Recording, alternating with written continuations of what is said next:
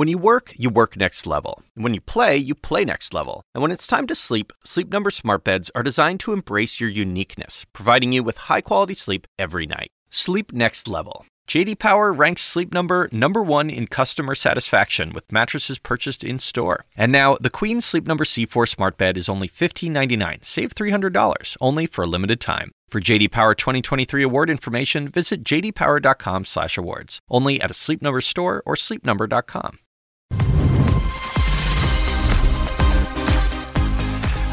good morning to you. Good Monday morning to you, live from New York. Uh, I'm Richard Quest in for Julia Chatterley, who's having a well earned break today. This is what you need to know as we start a new week together. Europe is reopening, but there is confusion in the UK over exactly what that means and how it's going to work out. In Washington, the outbreak has reached the White House as Donald Trump is trying to reopen uh, the US economy. We'll talk about that and see exactly who is infected and what extra steps and extra measures are maybe taken. And the mouse is back in the house in Shanghai. We'll be live at Shanghai at Disney in China. Where the reopening is taking place, the music is there, and so is our David Culver. It is Monday, and this is First Move.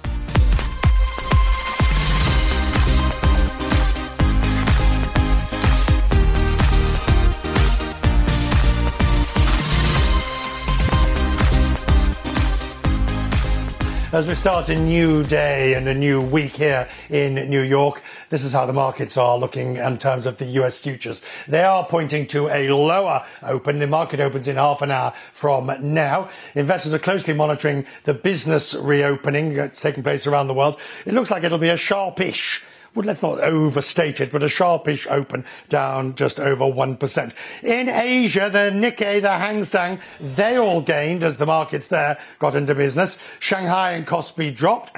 There are new virus cases on the rise in South Korea and that took its uh, toll on the market there, which is what you can see. Oil prices are lower as well. This is even after Saudi Arabia announced a further cut but the market is not looking for any support because it does see that the reopenings will be longer and slower and perhaps not as uh, effective as people had th- thought.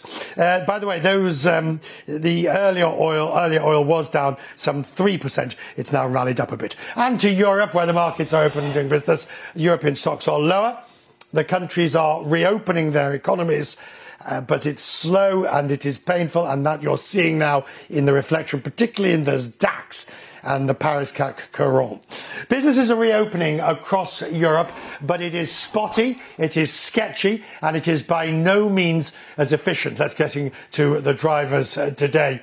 Some shops, uh, some services, and primary schools are allowed to reopen in France, but stricter rules remain in Paris. As is often you'll hear me talk about in many capital cities, you'll find that is the case. For example, in Spain, there's limited reopenings of restaurants, small shops, and the like, but there's no easing in Madrid and Barcelona.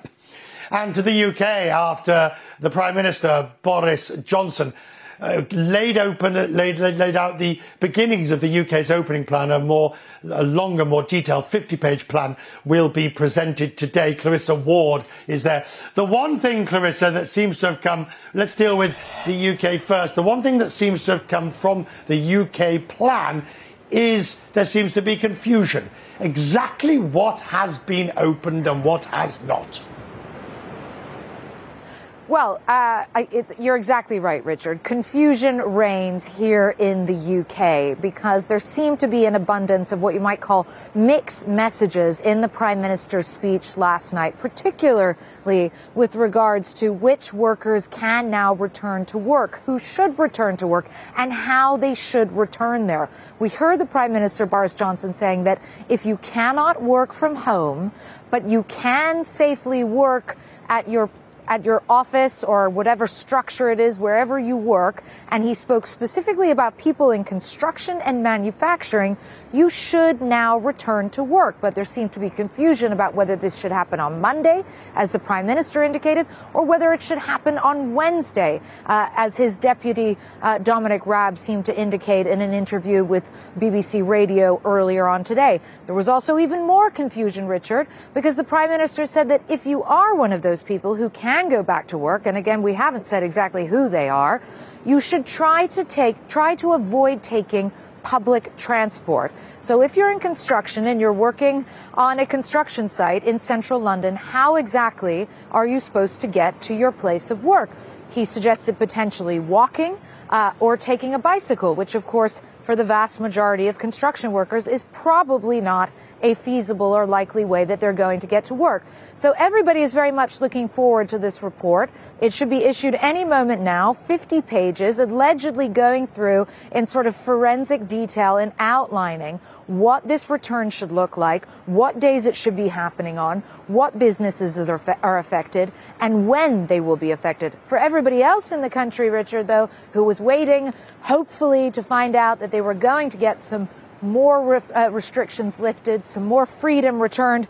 Well, this headline from Britain's beloved tabloid, The Sun, really says it best. Ready, steady, slow. In other words, much and ado about nothing, other than being able to go out multiple times a day to exercise in parks and even sit on a park bench as of Wednesday. Very little likely to change in terms of meaningful substantive change as a result of any of the measures that the Prime Minister outlined last night, Richard. Clarissa Ward in London, thank you. To Washington now, where the president, of course, now faces two members of the administration at the highest levels uh, a press secretary to Mike Pence and his own valet, both of which have tested positive for coronavirus.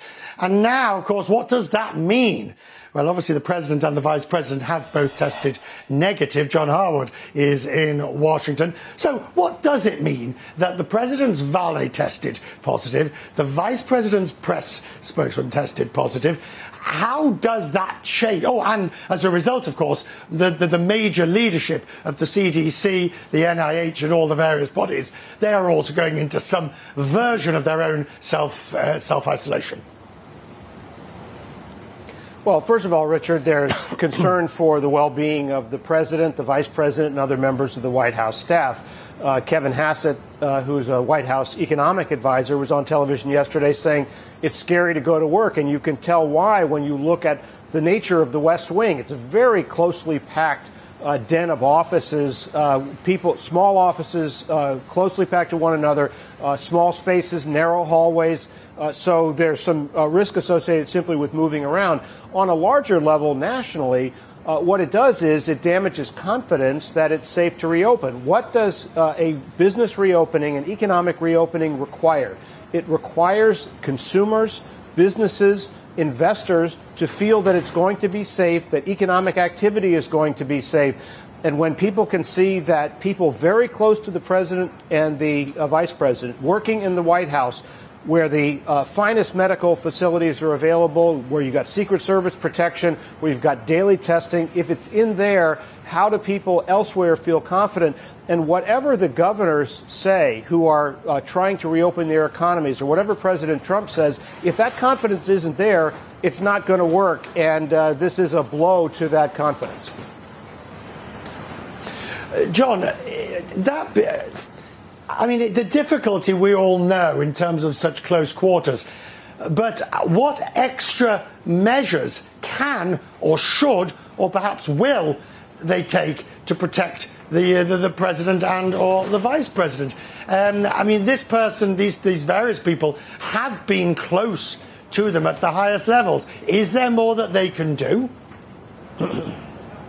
Well, there uh, over the weekend, White House aides were doing contact tracing on Katie Miller, who's the vice president's press secretary. I think they've done the same with the White House valet. Some uh, of the White House valets who were not previously wearing masks in the West Wing are wearing masks. Some Secret Service agents are wearing masks. The president and the vice president themselves have not indicated that they are going to wear masks, in part because the president wants to keep up appearances that uh, things are getting back to normal, even though uh, you've got this uh, uh virus still uh, coursing through the country. There are good things happening.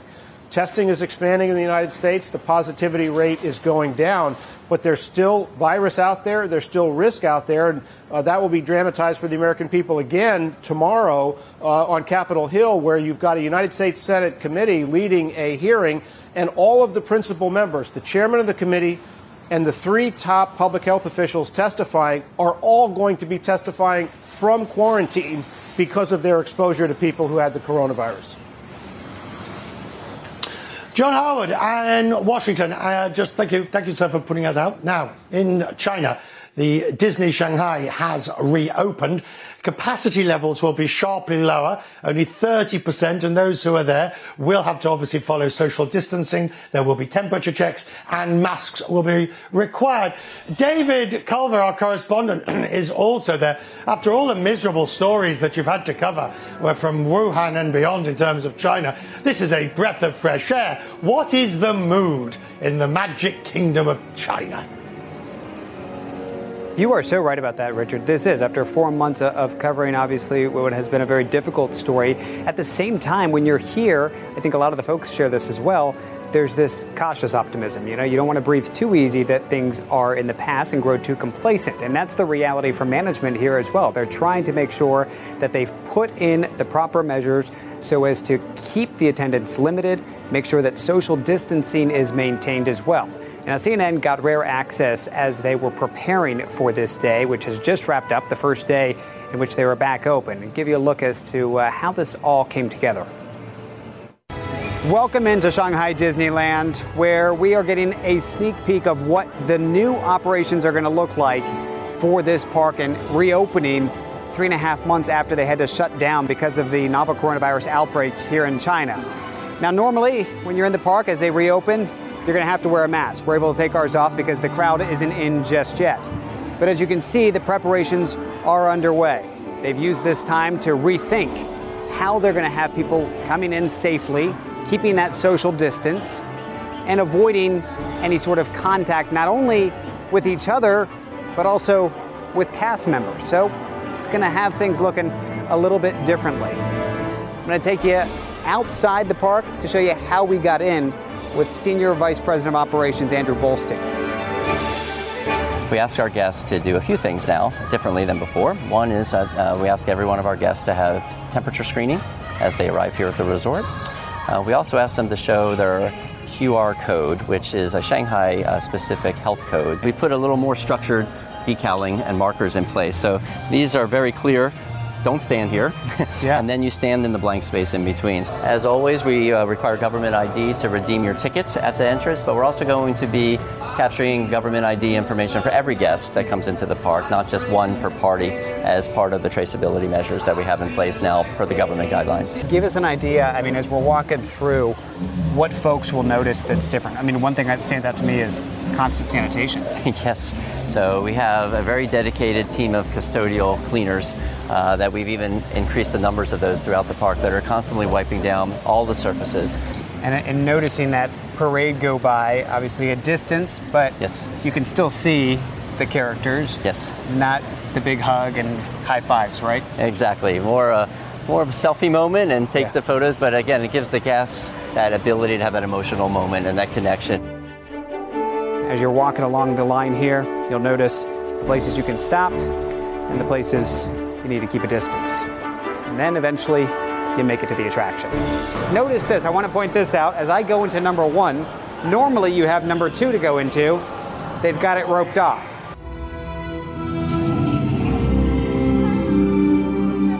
Stepping off the ride, the new normal. And they've got several more along the way out. Ask for the guest's understanding that for your health and safety, the table is unavailable. So basically, we're asking the guests not to sit here, sit there, and again, it creates kind of that separation uh, between all the different parties. Safe spacing even for the performances. This is one of the stages. Look here in the crowd. Pick a box, that's where you and your family unit will stand, keeping that distance. We'll be able to strike that right balance between the safety and health and confidence side and then the magic that we're able to deliver every day. Do you feel in many ways that not only other parts of the company are, are looking yeah. here, and other parks hopefully uh-huh. you know, going to be reopening, but maybe even other companies sure. let me see how they're doing it. Maybe this could help us reopen too. Everywhere's a little bit different though. There's different regulations, there's different environments, people are at different phases of the epidemic. But I think what we have can be a model, hopefully some inspiration for them, and they'll adapt it for what their local conditions are. Same thing with the other operators around the world. We, we communicate and we share. Um, in this type of environment where we want to focus on safety and health, that's, that's an area we all share together. David, fascinating stuff. The, the, the question that comes to my mind is firstly, uh, in, those, in that scenario, I mean, can you still have fun if you're all sort of being socially distanced apart? And does anybody want to, I mean, I, I, over the medium term, will it just not all fall to pieces in the sense that you'll get more and more people going and social distancing will be impossible? I will say the way they have done the ticketing and doing it online, you have to book a spot in advance and a timetable, so that's keeping crowds from gathering all at once. As far as the fun factor, Richard, I mean, the reality is with less people, you can go on more rides, you can go through them more often. So people are seeming to experience it uh, with a bit more quality, if you will, at times. And under the face mask, I can tell you for sure, you can still see smiles. David Culver, who I suspect has been on most of the rides, uh, and probably several times, with the advantage of social distancing. David, good to see you. Thank you, no sir. Comment. In South Korea, there's been the, there's, there's been the single biggest day jump in cases since April, and the reason is believed to be because of Seoul's nightclubs. Not much social distancing going on there, as Paula Hancocks reports. A cluster of new cases here in Seoul is raising fears of a second wave here in South Korea. Now, we know that a 29 year old man visited a nightclub district in Seoul called Itaewon on May the 2nd. He since tested positive, and now officials are scrambling to try and find exactly who he could have been in contact with. So far, 86 cases have been confirmed just linked to that one individual. Now, we know that uh, officials are trying to, to track down 5,500 people that they believe were in that area over a two week period, trying to uh, make sure they can contain this outbreak. Now, they say they have tested more than 3,000 of them at this point. They're still waiting for the results of around 1,000 of them. Uh, but there are some they're still trying to track down. And the way they're doing that is they're using police cooperation. They are also getting mobile phone records of those who are believed to have been in the area and credit card usage uh, records as well to try and make sure that they can contain this. Now, this has had a knock on effect already. The Education Ministry saying that they're going to push back the opening of schools in South Korea. It was supposed to be as early as Wednesday, so two days away. It was going to be year three of high school was going to go back to school, and then it would be a phased reintroduction of students over a number of weeks. That has all now been pushed back by one week and will be uh, reviewed once again. Now, it just shows uh, that that complacency is uh, a very serious issue when it comes to this coronavirus. We heard from the South Korean President Moon Jae-in on Sunday, and he said it's not over until it is over. He said that there were warnings of a second wave by experts and that nobody can let their guard down. Paula Hancocks, CNN Seoul. Paula there. Now, these are the stories making news around the world as we look to an op- uh, Wall Street opening just about 15 minutes away. Iranian state media say as 19 Navy personnel died in an accident at sea. They say it happened in the Strait of Hormuz and involved a support vessel taking part in naval exercises. No further details have been provided. And the state of Georgia's Attorney General is asking the US Department of Justice to investigate what happened after the shooting of Ahmaud Arbery. The 25 year old was out running in February when he was shot dead. That sparked widespread outrage. It took a further two months for the suspects who were white to be arrested. Coming up on First Move, the CEO of Bookings.com, of uh, Bookings Holdings, is with me to tell us exactly how, in, in reality, this is all going to work out as the openings and planes start flying. And the former Greek Prime Minister, George Papandreou, tells me if Europe's reopening plans are on the right track. In a moment.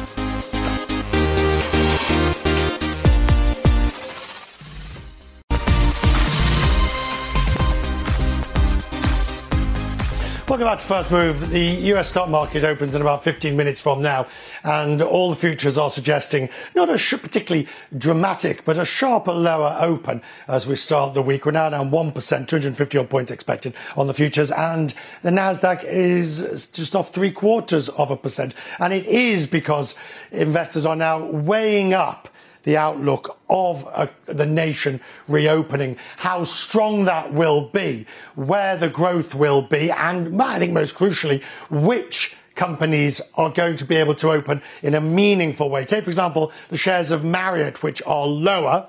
It's a reported a 92% drop in first quarter profit. For 2020, the stock is down more than 40%. You can see that. And even though there's been a, a, a little tinge of a recovery, uh, the, the gist of it is that people are saying that people won't be traveling for some time to come, which is why Avianca, which only last year celebrated being 100 years old, is the second oldest airline in the world, depending on how you define these things. Well, Avianca has now, and by the way, it's the second largest airline in South America. It has now filed for bankruptcy protection. The Colombia based operation submitted a voluntary petition because of the unforeseeable impact of the COVID 19 pandemic, in their words. The airline says 88% of countries where Avianca operates are still under total or partial travel restrictions. Airlines have warned of layoffs ahead. Joining me now is Glenn Fogel, CEO of Booking Holdings. The brands include Priceline and Kayak. Uh, Glenn, good, good, to have you with us, sir. Um, the, we, we, know we, we know because the uh, companies have told us. IAG says it hopes to start flying meaningfully in June. Lufthansa says it'll put 160 planes back in the air. Qatar Airways is going to move to go back uh, flying again. Airbnb says in those countries that are reopening, the numbers are up. Now, what are you seeing? Well, I think that there certainly are some green shoots in certain parts of the world, but they're very, very early. I think we have to recognize from some of the numbers you just quoted, and you're seeing Avianca going into bankruptcy, a lot of other airlines that are teetering. The fact is, this is going to be a marathon, not a sprint. And we're not going to instantly get back to great volumes for travel. Travel is going to take a long time. We were the first industry that came into problems because of this virus, and we're going to be the last guys probably out of it. We just have to recognize it's going to take a long time before we're going to be back to numbers that we saw in, say, 2019. And so, as you uh, as you forecast that ahead, just for your, we'll come back to the to the market in a moment. Let's just talk about your own company. Can you now have any reliability and foresight as to as to what your level of job losses will be, what restructuring you need to do, or is it still very much dependent on how robust, if it is, there is a, a recovery? So we're looking at different scenarios, and we're very fortunate that we've gotten assistance from some governments, the UK with the furlough program. Uh, we applied to the Dutch government to get some assistance there. So we've been able to maintain employment longer than many, many other people in the industry, and that's great. But we still have to recognize that we can only have the size of the company that matches up with the size of demand. And we're working on the scenarios, trying to figure out how fast do we think this is going to come back. But I was very clear last week on my earnings call. I said, this is not going to be quarters. This is going to be years before we have a full recovery. What if you are an airline or a hotel trying to entice people back? I, look, I, I, saw your comments about how you know everybody said after 9/11 they wouldn't fly, but pretty soon they were back again. And we know that tourism, by and large, after natural or man-made disasters, does recover to something approaching normal levels quite quickly. Do you think that this is going to be the case here? Well, I think yes, but it's dependent on people feeling safe. That's the critical issue. You've got to have either a vaccine that's effective or treatments that are effective so people feel comfortable that when they get onto a plane that they're not going to get a life-threatening disease. Now, our company, we're somewhat fortunate that we are almost all accommodations, not air and people can get in their car and they can go somewhere in the car. And that's what we're seeing right now. We're seeing in looking at our booking window a lot of very close in stuff that's going hyper local, not tra- travel, traveling far, very local, getting to a hotel. Some of the stuff far out, we are seeing who are hoping for something that will be opened up and it'll be safe, and they're getting some great prices months and months and months from now, hoping that it'll be okay, and they're willing to book now for that. And because so much of our stuff is totally refundable or cancelable, they're willing to, you know, why not lock up that price now? And if they have to cancel later, they'll cancel later. Right. The number of people, myself included, that still have reservations, particularly airlines and things that, that have not been refunded. Uh, hotels have been pretty good about refunding. Um, this is turning into a major industry wide problem. No, it's it's really a very difficult, difficult situation for so many people, and and we're right in the middle of this, and I see it. And we've been, uh, our people, our customer service people, have been just Uh, the, the numbers of calls and people wanting cancellations or changes in their travel plans. It's been unbelievable, multiples of what we've ever seen. And we're doing everything we can. But here's the fact you have a customer, they say they want to cancel. And we say, absolutely. And we talk to the hotels if we can get in touch with the hotel. Many hotels have closed down throughout the world. There's no one to contact with them to get that money to the customer. We're working through it as best we can. And we just ask everyone for patience. We get it. It's hard right now. We know that this is a problem. I mean, I, I mean, I, I mean, encourage you that you have the same problem that people like myself do, which is getting through to the various hotels or airlines simply to say thank you. Well, say, can we have our money back? Uh, thank you, Jane. Good to see you. I appreciate it. Thank you. In a moment, the opening bell, what such as it is, at the New York Stock Exchange.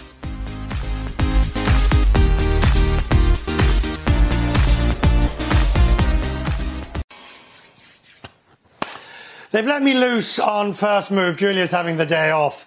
Um, and uh, welcome back to First Move. I'm Richard Quest. The opening bell has rung and the US markets have opened and they are off to business in a sort of down day. Start of a new week. And what's interesting, um, I think it's going to rally. Don't ask me why, except that an hour ago, when, or half an hour ago when we started, we were off more than that. We're down 1% on it, but there seems to be a general, 24,097 is being held, uh, held for the moment.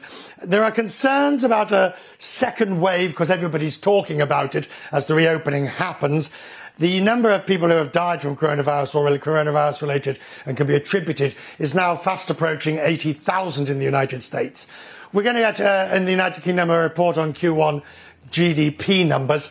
This, as the UK has a somewhat confused opening policy, which we heard about talking earlier from Clarissa Ward.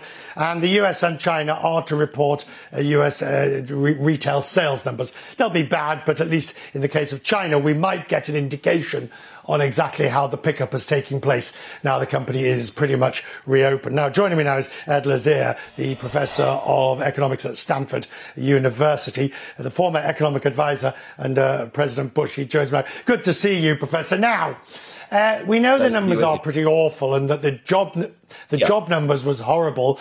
Um, but but but how much worse? Do you expect it to get? Bearing in mind that the payroll numbers were taken earlier on in the month. Right. Well, that's the point I was going to make. That's a good point. Uh, so, the way the Bureau of Labor Statistics, which compiles the numbers, does the analysis, they go out and survey around the 12th of the month, a few days uh, one side or the other. But uh, we're talking about data that is now almost a month old. And the other thing we know, of course, is that the uh, new claims, initial unemployment insurance claims, have been just astronomical in terms of their numbers. So if you added those two together and you put those on top of the number that we had unemployed in back in February before we started this, uh, we are now up above 40 million people unemployed. So that would actually translate, unfortunately, into depression level unemployment rates somewhere in the mid 20s. And that's probably where we are right now. So the 14.7 that we saw on Friday is a pretty significant understatement uh, of the current unemployment rate. I, I don't in any way wish to minimize the awfulness of the crisis facing those people who are affected. But as an economist, where you can see the reason why, and you can see that many of those people class themselves as temporary unemployed, what do you think we look like after the reopening? Say, for example, by Christmas. Yeah. Uh, well, uh, uh, again, the, the, question is how long do we stay closed? Uh, if it is temporary, and you know every day it's longer and longer, although we are starting to reopen right now. Uh, if it is temporary, we can bounce back pretty quickly. And when I say pretty quickly, uh, one of the things that we know, uh, and this is standard in every recession, it's not unique to this one, uh, is that the first thing that picks up is output. So you'll see sales pick up, you'll see production pick up. Uh, that happens before employment picks up. And the, the, reason for that, of course, is that you have a lot of slack labor uh, in the firms, and particularly right now with the PPP program, that exacerbates that effect. Then after that, you'll see employment pick up. And then finally, at the end, when we're really hitting on all cylinders, then you'll start to see wages okay. pick up. So um, we are significantly away from that. I would guess I, Christmas, I think, right. is optimistic. We'll start to see pickup, but Christmas would be optimistic in terms of getting back to where we are now. I, I don't think anybody thinks we'll be there by then. No, but but but but can I just challenge, if I may, sir, that that Please. the scenario you, you you you set out would have been for a normal garden variety right. type of recession, or, or even a, a severe one. But in this case, companies, manufacturing especially, uh, furloughed their workers to get them onto the government's unemployment books but they can't start that process of remanufacturing until they take them back on again. I guess what we're all looking for is what is the structural number of people who will not come back. Right. Yeah, no, I, I agree with you, although I think the point I made we already see in the numbers. So if you look at um, average weekly hours from the jobs report, what you saw is average hours actually went up. That's highly unusual when you're going into a recession, when things are declining. And the reason that hours went up is what they're doing is they laid people off and then they're using the people that they have uh, at a higher pace. So it is certainly the case that this is a different kind of recession. That's kind of the good news. Because it is a supply recession rather than a demand recession, it has uh, the right. ability to come back much more quickly. And I'm, I'm much more optimistic than I would be in a normal recession. That said, the longer it goes, the longer we start seeing things like bankruptcies and credit market constraints and so forth. So um, we need to we need to get going quickly before this does come back and become a very long term financial crisis kind of recession on top of what we have right now. Professor, thank you. I'm always so impressed uh, from the west coast when people get up so so early and keep almost east coast time. Just sort of realise as we came to the end there that it's six thirty in the morning for you, sir. Um, and you're you're bright breezy and talking economics, which is an achievement in itself at this time for you, sir. Uh, have a good breakfast uh, after we finish. Right, good to see you, sir. sir. Thank you. Take care. The big the big issue, of course, is one of a vaccine. Johnson Johnson is making a big push for coronavirus vaccines. It's not alone. Uh, the Oxford University team is supposedly in the lead, and you have got numerous different groups tying up academics with those who create the biochemistry and those companies who actually manage to have large-scale production, usually the large pharma. CNN's Anna Stewart reports. At least 100 COVID 19 vaccines are in development around the world, from small biotech firms and university research groups to the big pharmaceutical companies. Eight groups have broken through to the next phase human trials. If one succeeds and gets regulatory approval from individual countries, the next challenge begins producing enough vaccine for the world. When you look at the biggest vaccine manufacturers, there may be five in the industrialized world able and with skill set know how to manufacture at large scales. And even if you combine their capacity and they don't have excess capacity, they might struggle to come up with the volumes you need right now.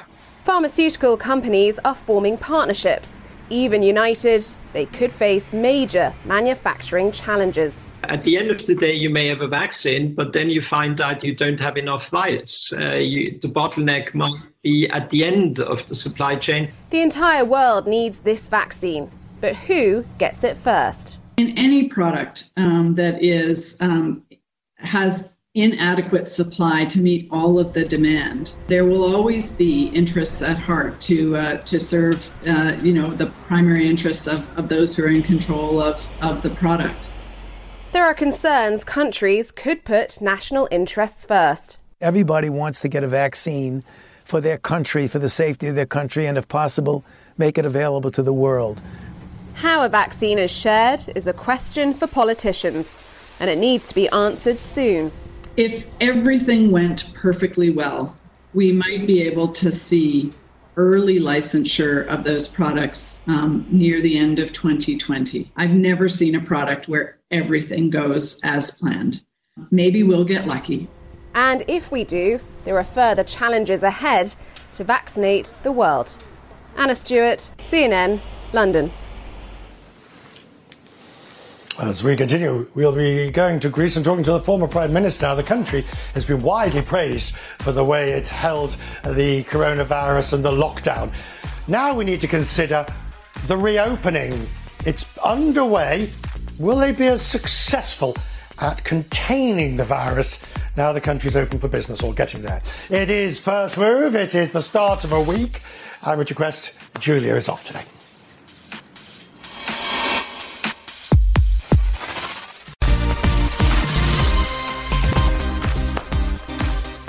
As Europe opens up, there'll be particular interest and concern watching what's happening in Greece. Athens has done a very good job at containing the virus at the height of the pandemic, and now everybody wants to know whether it'll be able to continue that as the company reopens. There have been people on the streets and shops are starting to reopen. George Papandreou is the former Prime Minister of Greece. He joins me via Skype from Athens. Uh, it is now mid-May. The weather has turned. It is beautiful probably the best time of the year to be Truly. in Greece and in Athens. Um, uh, but uh, George, the great concern, the the great concern at the way in which a reopening could destroy the good work that's been done so far. Well, first of all, Richard, it's great to hear from you, and I know you've gone through this uh, COVID adventure, and uh, glad you're up and well, and uh, must have been a harrowing experience. And uh, I think we all have a sense of the difficulties around the world. Maybe it's the first time in the world that everybody has similar feelings, experience, uh, anguish, fear, hope, uh, empathy, solidarity, tears in our eyes, for seeing the heroes, frontline heroes. Uh, maybe this shows that if we we really should be able to work together. And uh, in Greece, uh, we're proud that uh, we were able to deal with this quickly. Uh, compared with the crisis we went through, you remember we used to talk about this 10 years ago, the financial crisis. Greece uh, came together. There was a consensus, opposition parties and the government. I think a mature self discipline uh, of, the, of the citizens of Greece shows that a democracy can do this. It doesn't have to be an authoritarian regime. We can do it self disciplined, working together and uh, we learned from the in a humble way from others uh, and and from the experts. We got away from the fake news and the conspiracy theories, which we had a lot of in 2010. Uh, but you're right. Now is going to be the test. Uh, we have, of course, uh, really flattened the curve. Uh, most of our islands, not all our islands, are, are completely corona free. we do hope then that we are going to get guidelines, hopefully soon, from the European Union on the Schengen area, very strict guidelines as to how hotels, transportation will work so that we can open up, uh, obviously, to a much smaller number, but still open up and keep the tourist industry alive. But of course, there's the other issues that every country is facing um, how we open up shops, uh, opening up right. uh, but- uh, taverns, and so on.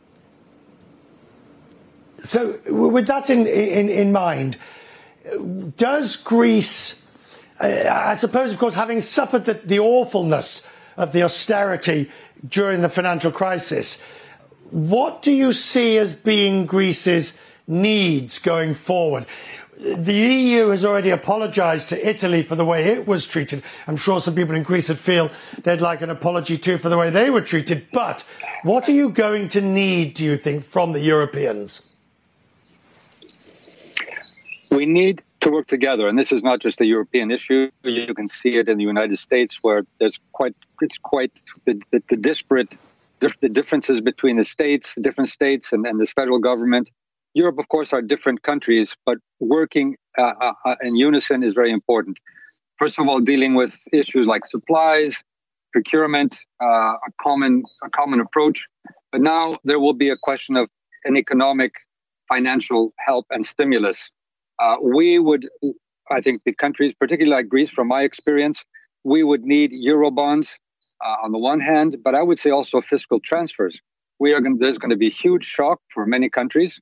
Uh, I don't want to go back to what the initial response in 2008 was in Europe, where they said, "Okay, we simply uh, soften the rules, the Maastricht rules of budget uh, and uh, and state aid, because that will actually help certain countries that are in a better position, uh, richer economies. The poor economies will suffer because they will have higher costs for debt, uh, right, higher. But, uh, they won't be able to, to, to support their, their, their, their industries. We need to have a common fiscal policy in dealing with this issue. I mean, you, you had me nearly leaping out the chair when you talked about fiscal transfers and, uh, if you like, coronavirus bonds, which the northern countries have pretty much written off as not happening. Is that a debate that's still worth opening? I think it is because you know this. We're talking about the survival of Europe. We're not talking about one country versus another. I think we have to get away from the blaming and shaming, saying you know some countries have you know worse off debts. I mean, we have of course went through this whole crisis, uh, and and I also I think we need to do this quickly. The, the experience that I had and we had in 2010 was we took too little measures too late and the crisis just deepened, deepened, deepened. There was a contagion then that was in the markets, the fear of the markets towards the uh, different countries, and the cost on human uh, uh, employment, uh, the, the economy, the suffering of, of, our, of our citizens created huge populism, Euroscepticism, and now sure. it could get worse. I fear that if we don't right. work together, this is not a question. This is not a question of simply solidarity. It's a question of the European project is the European project really working to help us all get out of this? And, uh, you know, if one country falls, uh, everyone will fall. If Italy okay. falls, this is going to be a major problem for the rest of Europe. Good to see you, George. Thank you. I appreciate it. Uh, Good to see you, Richard. Beautiful scenery, beautiful country. Next, scenery, and I think visit. also when we move, when we move. Oh, thank you very much. Thank you, Richard. Thank you. Now, in just a moment, Elon Musk says he's going to move. He's going to move out of California and to Texas. We'll explain why after the break.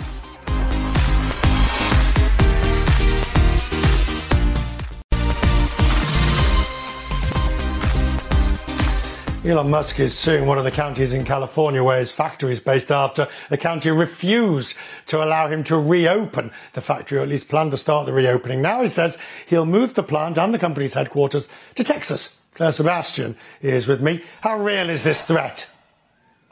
It would be a, sort of a, a, big step for Elon Musk, uh, Richard, to do that, but he is certainly serious. He threatened the lawsuit. He, it has now been filed uh, in California against Alameda County, which is where the Fremont factory, uh, Tesla's biggest uh, factory making the Model 3, uh, is based. That, by the way, has been shut down since the end of March. And the background to this, the reason why Musk is now so upset is that, that California as a state ha- has started to allow manufacturing sites to reopen, but Alameda County, where the Fremont factory is located, has gone its own way, has essentially said that their stay at home, shelter in place order will stay in place until the end of May, which means that Tesla's uh, hoped for reopening in the middle of May isn't going to happen. This is why Elon Musk went on a full on Twitter rant on Saturday, Richard, tweeting, frankly, this is the final straw. Tesla will now move its HQ and future programs to Texas slash Nevada immediately. If we even retain Fremont manufacturing activity at all, it will be dependent on how Tesla is treated in the future. Tesla is the last car maker left in California. And to an extent, you can understand his frustration. Even in Michigan, where we know that the outbreak has been pretty severe, they are going to start to reopen manufacturing facilities. The United Auto Workers Union has said that their workers will start to return on May 18th. And Tesla, as we know, Elon Musk, Richard, is a man in a hurry. Right, but but uh, uh, the, the reality and the practicality, let's just say he's allowed to reopen in, say, two or three weeks or another month's time. Yeah. He's not going to move an entire car plant, is he? I mean, look, Dan Ives said in a note, uh, he's from Wedbush, that, that this would be a high stakes poker game. A, it would take 12 to 18 months to, to shift his entire car plant. That would potentially reveal kinks in the in the manufacturing. He might have delays. He doesn't he doesn't want that. He's been targeting half a million cars produced this year. He just made a surprise profit. He doesn't want to upend that. So look, I think he has been talking about Texas before. Maybe he's thinking of opening a separate new plant in Texas, perhaps to produce the Cybertruck. But but I think the idea of shifting the entire Fremont operation, which really is the beating heart of Tesla's manufacturing, to a different state, would be a huge deal for the company and would lead to to sort of interruptions as they went along. Claire Sebastian, keep watching, keep listening, see, see who's saying what. Thank you, Claire Sebastian. Now, before I leave you tonight, and uh, this morning, I should say, uh, um, well, all these time differences, uh, let's have a look at the markets, a final look at the markets. Uh, we started off lower half an hour ago, and now we need to get an indication of the way they're moving. Um, they are p- coming back just a tad, not much. Uh, down 212 points. They were down more a short while ago. Um, but they are coming back, and we've a long way to go between now and four o'clock this afternoon. But between three and four this afternoon in New York, that's when I'll be with you for Quest Means Business. I shall return to move amongst you during that hour. Julia is back tomorrow. Sanity returns. Um, they've let me loose at the helm and now we'll survey what wreckage remains. Julia's back tomorrow. I'll see you Quest Means Business in a few hours from now. Whatever you're up to between now and then, I hope it's profitable.